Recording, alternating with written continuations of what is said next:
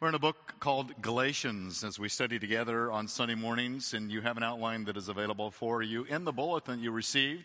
I always believe that you get a lot more out of it as you have that sort of follow along, and you can see how soon I'll be done as well. It's sort of a helpful tip for you. You know, okay, so he's almost done.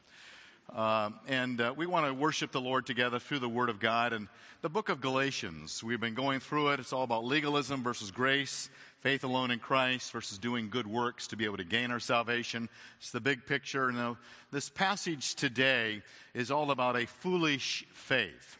And I couldn't think of a better person than the theologian Mr. T to help us to understand. Remember the A Team? A lot of us are old enough. We remember the A Team.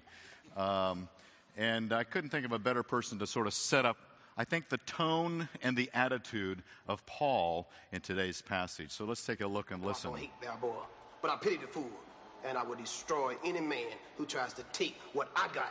What's your prediction for the fight, then? Prediction? Yes, prediction. Pain. I don't know if you heard at the very beginning there, he says he pities the fool. That was Mr. T's line. I pity the fool. That's what the Apostle Paul is saying to the Galatians. I pity the fool who believes the wrong gospel. Paul's on a journey. He has traveled around on this region of the world. You can see it on the map very quickly. And he's in this process of going through Turkey.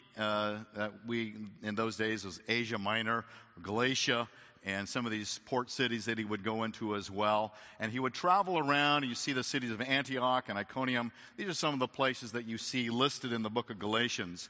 But this morning we're going to drill down on what it means to have a foolish faith. Paul was pretty blunt. We're going to spend most of our time actually in the first 5 verses of Galatians 3. We have 1 through 18. I figured if we'd spend even 2 minutes on each verse, we'd get through it, but that doesn't do justice to all those verses. So I'm going to drill down a little bit more on first 5 verses. Let me read those verses for us. Hope you have a Bible. We encourage you to turn to it. Use the Bible and share rack in front of you. You don't have your own Bible. That's your Bible. You take that home free of charge. He says to the Galatians, you foolish Galatians. There's, I pity the foolish. You get the tie-in?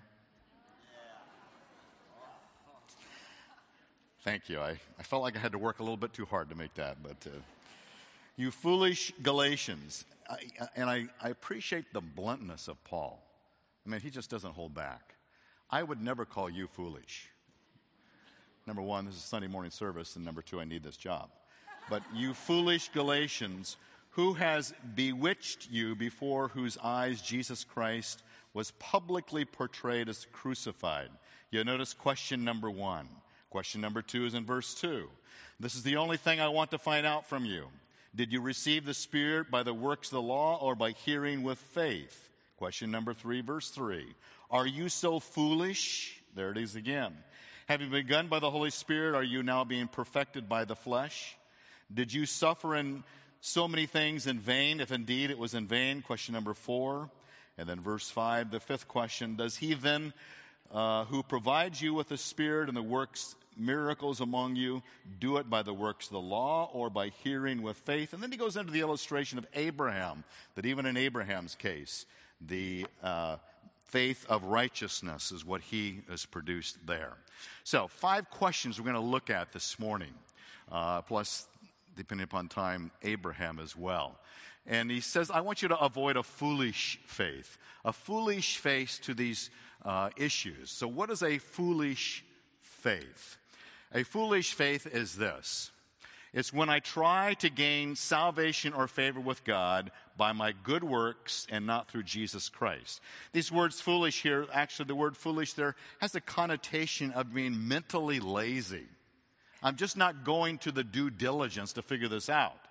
And he uses the word bewitched. It means to be misled by charming words. And so there were people who were coming into Galatia who had these charming words that were very charismatic in their ability to communicate. And so they were drawing people together, causing them to become mentally lazy, not to do their own due diligence, to figure out what is being said here. So there's a mental block. And the problem is that when people don't have a freedom faith, a faith in Jesus Christ and the gospel, it's not because the truth isn't available. It's because they are mentally stubborn. It's because their heart has become hardened. because their eyes have been blinded. 2 Corinthians 4:4, Paul says there that the reason that you're not receiving the gospel is because the evil one has blinded the minds of the unbelieving so they might not see the gospel of light. So the problem is not most of the time because we just don't have the truth. The problem is that because we have a spiritual blindness and a mental laziness to not explore the truth. So he says, I don't want you to have a foolish faith. And then the second question is this: how do you receive the Holy Spirit? Did you get the Holy Spirit because you were working really hard, or did you get it by faith? The Holy Spirit comes to us by faith. This is the only thing I want to find out from you. Did you receive the Holy Spirit by the works of the law or by hearing by faith? We don't get the Holy Spirit because we do something to gain him. There has been teaching that has gone on that if you speak in tongues, then you can have the Holy Spirit as some sort of a second blessing. That is a foreign concept to most of the teaching of the New Testament. In Acts 2, that happened, but not because they asked for it, because the Holy Spirit gave it to them. They just blessed them with speaking in tongues as a manifestation of the baptism of the Holy Spirit. 1 Corinthians 12:13 says this: for by one Spirit we were all baptized. And the word baptized means to change my identity, to be transformed from a sinner to a saint. That's what he's talking about. And then this transformation of the body occurs where Jews and Gentiles become one body. Galatians chapter 3:28, the very book we're in, Paul says, in that book, in that message of the gospel, Jew and Gentile, slave and freeman, I combined two words there, male and female. I just want to rush through it so quickly. I just combined words and make them new words. And so Galatians 3:28 is the same as 1 Corinthians 12:13. You have become a new person and a new body. So don't be a foolish believer thinking that you can get more of the Holy Spirit by working harder. It's sort of this laborious process of spiritual exhaustion when we think if we just do better for God, I'll get more of God's power in me. Then he talks about this. Third question: how can you be perfected in holiness? Well, it's not by my efforts, but by the same faith that saved me. This is where legalism has come in. You know, I grew up in a fairly legalistic world in the 1950s and 1960s. About 2 weeks ago, we talked about that. Remember, I used the illustration of a woman wearing pants and how that was the birth pains of the Great Tribulation in the minds of some people. That how could a woman wearing pants possibly be a righteous woman? And surely, as you recall, it would lead to smoking and other crimes. So that was a mindset. That was a real deal back in the 50s and the 60s.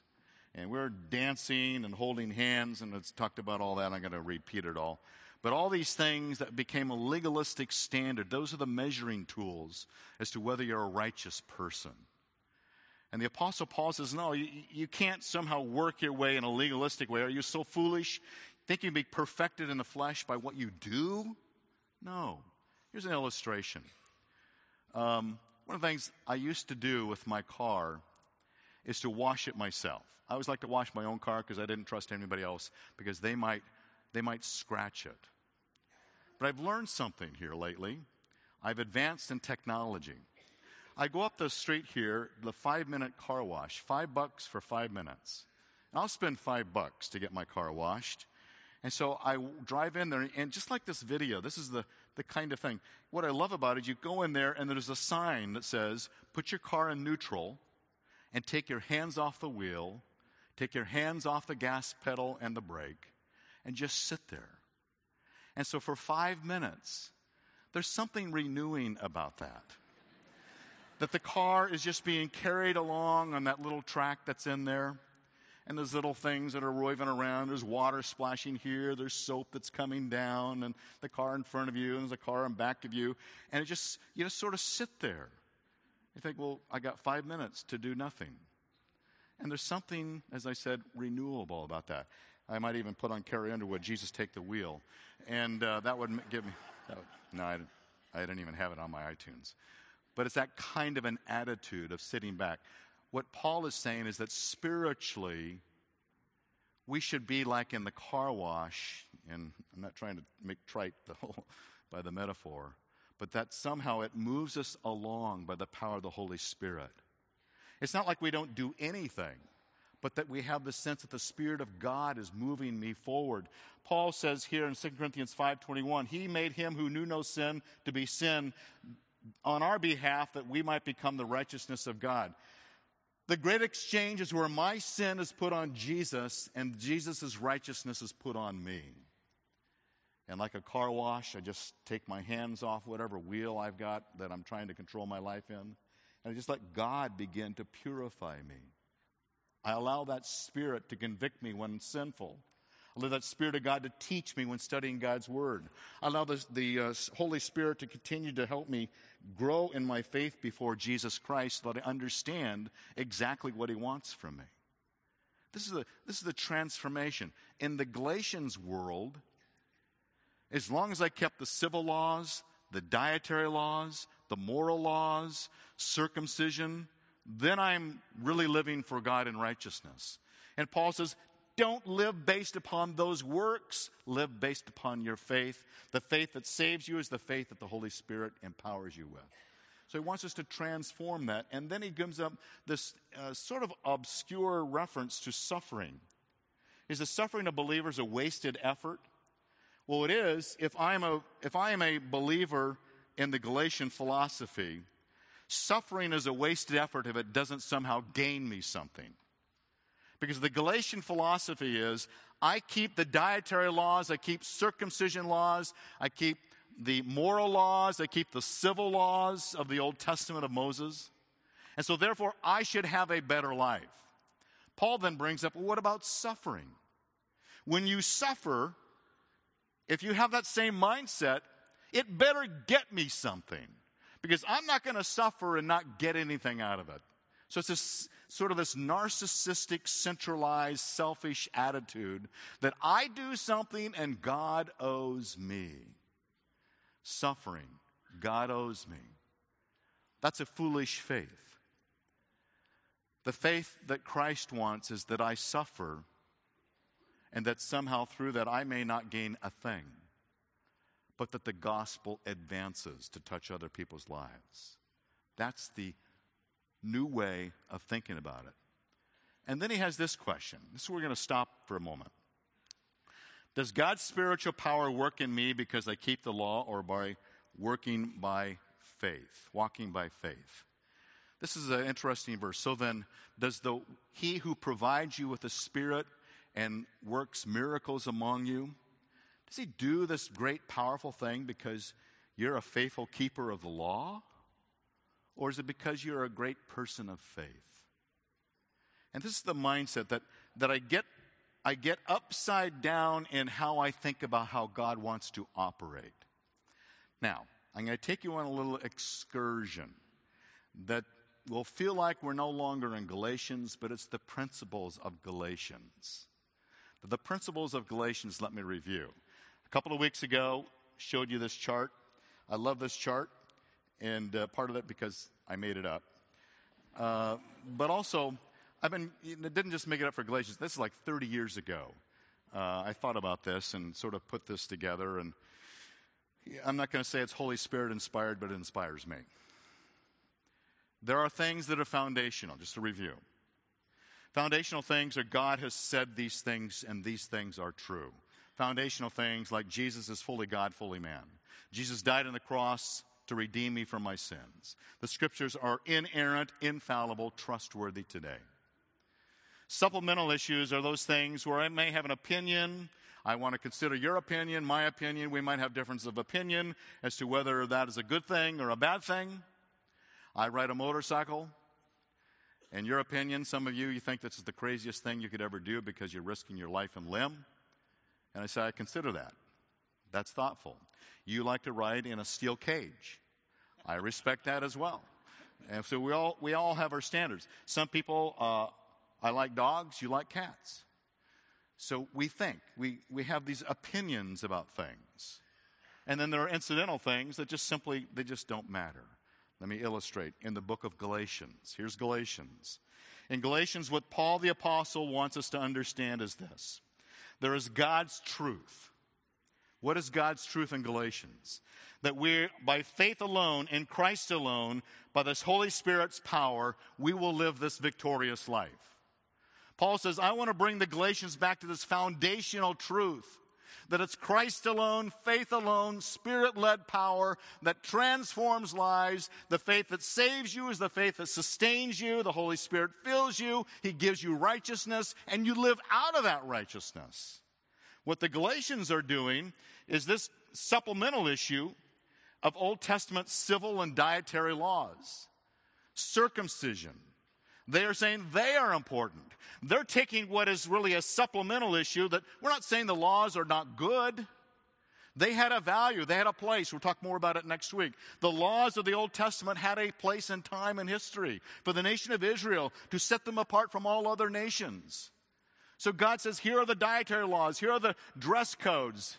Here are the moral laws. Here are the civil laws as to how you should treat other people. And the circumcision is the sign that you are my children. They're good. But the problem is when those things that are good, that are temporary, begin to replace the things that are timeless, like God's truth for all time, then I've got a problem. We have a tendency to take what is supplemental or incidental and move it down here, and we make everything about this when it's up here. We don't want to transfer what God said is sort of an incidental, supplemental, has value, has a place, but don't replace my core biblical teaching. The church is notorious for doing that. Again, going back to a woman wearing pants. I mean, for those people that, when I used that illustration 2 weeks ago, where for a lot of us dress and communion, service times, 9 o'clock, 11 o'clock, Saturday night, Friday night, Sunday night. A woman married pants, for those people way back there, was down here. And God says, just don't do that. Don't take what I think is so incidental and insignificant, and I just don't care, and make that foundational. Now let me drill down one more time. I love this verse. I've used this verse here before. So because it's going to be somewhat familiar, I'm going to do what I just did with this verse. And that is to put it into my pyramid of unity. Thus says the Lord. This is Jeremiah writing to the nation of Israel, being held captive by the Babylonians. And then he says to them, let not a wise man boast of his wisdom. Let not the mighty man boast of his might. Let not the rich man boast of his riches. So 3 areas he says, I don't want you to boast about. I don't want you to boast about how smart and intellectual you are. I don't want you to boast about how powerful and strong you are physically, or your position at work. You're the president of the company. You have power over 200 people. I don't want you to boast about those powerful positions you have. And thirdly, I don't want you to boast about your riches. You may have more money than everybody else in this room, but I don't want you to boast about that. You may have a Social Security check of $1,100 a month, and that's what you live on, and you need our E&F funds to help you get by. God bless you, but don't boast about how poor you are. Don't boast about how rich you are. Don't make being poor more spiritual than being rich is more spiritual either. So Paul is saying, or Jeremiah is saying, just don't use those as measuring tools for somehow spiritual greatness. But if you're going to boast, here's what I want you to boast about. That you understand and know God. That I am the Lord who exercises loving kindness, justice, and righteousness on earth. I delight in those things. I delight in that. That's where I want you to live in your world. Here, let me put it into my little pyramid. Foundational for God is this, that I know God. I know him. I try to understand him. I don't always understand God. But he says that you know and you understand me. That's what God says. Now, how do I want you to live your life? I want you to be loving. I want you to be just. I want you to be righteous. That's foundational. Everything must go through that grid. That's what I delight in. On the other hand, I don't want you to boast about your intellect, how smart you are. I don't want you to boast about how powerful or strong your position at work may be. I want you to boast about how wealthy you are. Now listen, God's not saying that my intellect, my power, and my wealth are bad things. Just like in Galatians, he's not saying that the laws, the civil laws, the dietary laws, circumcision, he's not saying those are bad things. He's just saying they are not priority things. They're not foundational things. If I begin to build my life around my intellect, my power, and my wealth, God says I don't delight in that. And so therefore, sometimes it gets translated to degrees and job and the home and the kind of car I drive. And so my world is all about here, and I get all uptight about whether I have the right kind of home, the right kind of car, whether I have all the things this world would offer me. And we get all uptight about making the mortgage payments, and we get all caught up in the way we've spent our money. Our stewardship gets a little upside down because it's all about this. And God says, I want it to be all about that. You may have no degrees, no job, no home, no car, but if you know me, you understand me, and you live by love, justice, and righteousness, God says, I delight in you. But if you make this no part of your life, and this is all about your life, the degrees I've earned, the graduations that are going on right now, if your life is all about that, but you don't know and understand me, you don't love me, you don't live by justice, you don't live by righteousness, you wasted your time. Because that's not what counts. God doesn't delight. He didn't say he delights in this. He delights in this. So the Galatians, God says, I don't delight in you keeping the civil laws, the dietary laws, circumcision. I delight in your faith in Jesus Christ, that Christ alone is the driving force of my life, the Spirit controlling me, pushing me through life, cleaning me up. As I just sit there, he just begins to clean me up. Now I need to act, I need to be responsible, but I can't make those things down here, my works. Let me take you on one more step, two more steps. I brought this up last time, 2 weeks ago. I've had a number of questions about this, so let me explain where I'm coming from. Same principles. Now again, it might sound like, well, Dave, you're not in Galatians anymore. No, I am. I'm in Galatians by principle, if not by specific application. The principle is this. The whole thing about marriage today, it's a big deal. God's truth is this, that marriage is between one man and one woman. That's biblical truth. God said it in the Garden of Eden of Genesis. Jesus reaffirms it in Matthew chapter 19, that it's one man, one woman. Jesus also reaffirms there's only two genders, a man and a woman. God created man and woman, and then he gave husband and wife. So Jesus reaffirms the truth that God gave to us in Galatians 1 and 2. That's biblical truth. Now here's where some of us get hung up. Opinion, supplemental. How do I express that love to different kinds of marriages? There are many kinds of marriages. Right now, the big deal of an evangelical church like ours is this, and I want to help us to think about this. It's come up that if you're baking a cake, I'm not going to do it for a gay wedding. If you're a florist, I'm not going to do it for a gay wedding. I get that. But that's not the only other kind of wedding out there, or the other kind of marriage that's out there. There are many marriages out there. And you and I better determine that we don't make the wrong thing the higher priority thing. Let me explain. The standard for God is that one man, one woman for life. But there are all kinds of marriages in this church. There are some of you who have been married once, twice, maybe three times. And I'm not saying anything, except that there are people who have had multiple marriages through divorce, often through divorce.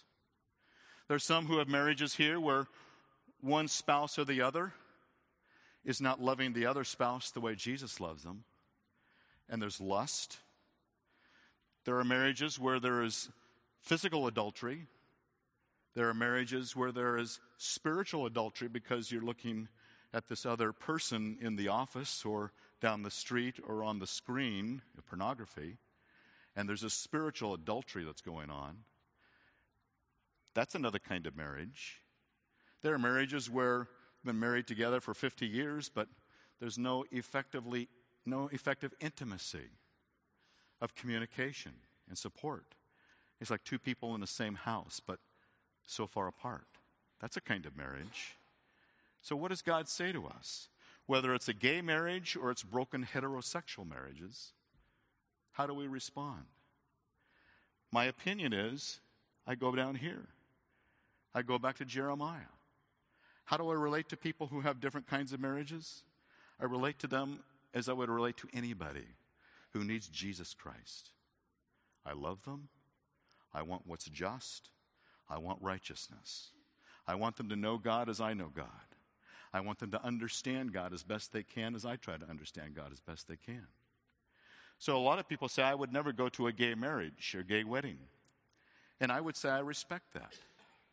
But for me, I would go anywhere to build any kind of relationship that maybe by the sovereign will of God, He would open for me an opportunity to bring people here in a gay wedding down to here in terms of foundational truths that God, they know Him, they understand Him, and they want the same things that God says about life, that they would move down here, that God would understand. I can't do that if I don't have a relationship with them. I hope you understand what I'm saying.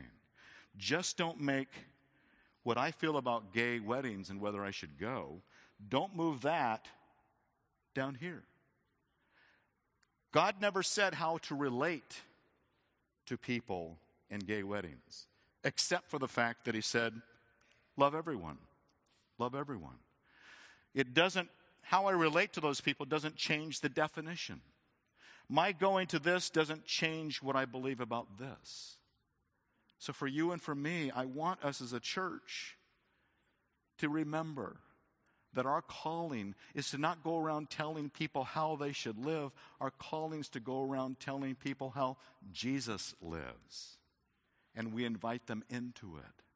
See, Paul's case with the Galatians. The Judaizers were coming into the camps of Antioch and Iconium of Galatia. And they were telling these believers how they should live their lives. Here's the dietary laws. Here's the ceremonial laws. Here's the civil laws. His circumcision. This is how you should live your life if you're going to be a good people person like me. Paul says, don't do that. All we need to bring them is to Jesus and the gospel. The gospel is what sets people free, not dietary and civil and ceremonial laws. And I don't want the things that somehow are the Judaizers of today to move down here and pretend as though they have the corner on truth. Because you're not going to save anybody who is in a gay wedding if you convince them not to have a gay wedding. You're not going to save anybody if you go to a gay wedding and try to love them. You're not going to save anybody if you don't go to a gay wedding. You're just not going to move them down here unless you have a relationship. And so then we have the incidental is like ceremony, location, ages. Now let me go a little bit lighter. One last time. God's truth about marriage in all relationships.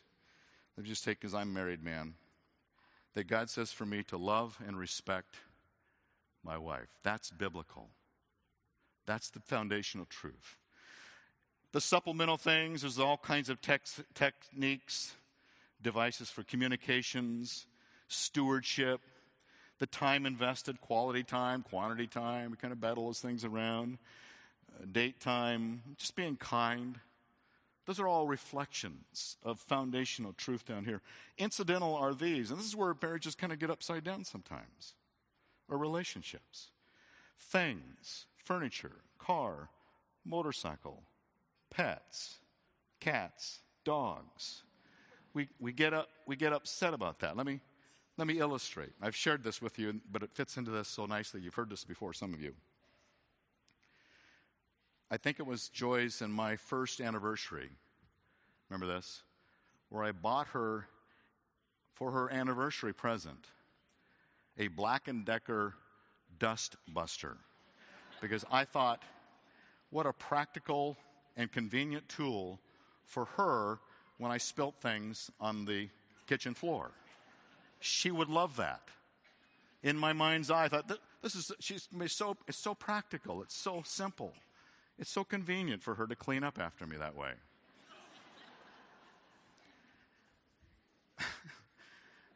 And I'm embarrassed to say that, but that's what I was thinking. And I was young and I was immature. And fortunately, that was like 40 years ago, and she's still living with me. But here's the thing. Now get this. My point of bringing that up is that a dustbuster for your first anniversary, a dustbuster is here, right? Here is my beautiful and lovely wife. My wife concluded, oh, thank you. But I didn't take long to figure out this was kind of a mistake, you know. But here's what Joy did not do. She did not take that, kind of that blunder on my part, and move it down here and make it say, oh, you don't love me. You don't respect me. What a terrible husband you are. How you have corrupted this whole marriage because you're so selfish with your dustbuster. Here, you take your dustbuster and get out of here. She didn't do that. She didn't do that. Hear me. Because for Joy, it was up here. It's up here. It's a thing. I wasn't being malicious. I was just being stupid. And so she wasn't going to penalize me for stupidity. Because in my heart, I thought I was doing a loving thing. So here's my tip. Just don't rush to judgment. That because I might do a stupid thing, don't move that stupid thing, like a dustbuster, down to here and make it foundational. Like it's undermining everything. It's just a thing. It's a car. You get a ding in your car. It's just a thing. Somebody scratches my motorcycle. That's different. That belongs here. It's just a thing. I know. It's just a thing. See, we all have our things, right? We have our things. But here's the key. It's what Paul is saying. This is trying to make it broader than just Judaizers and circumcision on a Sunday morning where, okay, we get it. Okay, I won't get circumcised, or I will get circumcised. I don't know. So moving from the Galatians application to where you and I live in this world is the same principle. The gospel of Jesus Christ saves, not dietary laws. In my relationships, love and respect. Don't get hung up on things or poor techniques. Don't move them to foundational. Let them be what they are, incidental, and get back to the foundational things. So there's my extra version of Galatians 5:1 through 5, and that's where we land. So I hope that makes sense to you. I hope it's practical. I hope it guides us into the journey and helps us to have better relationships with the Lord and one another.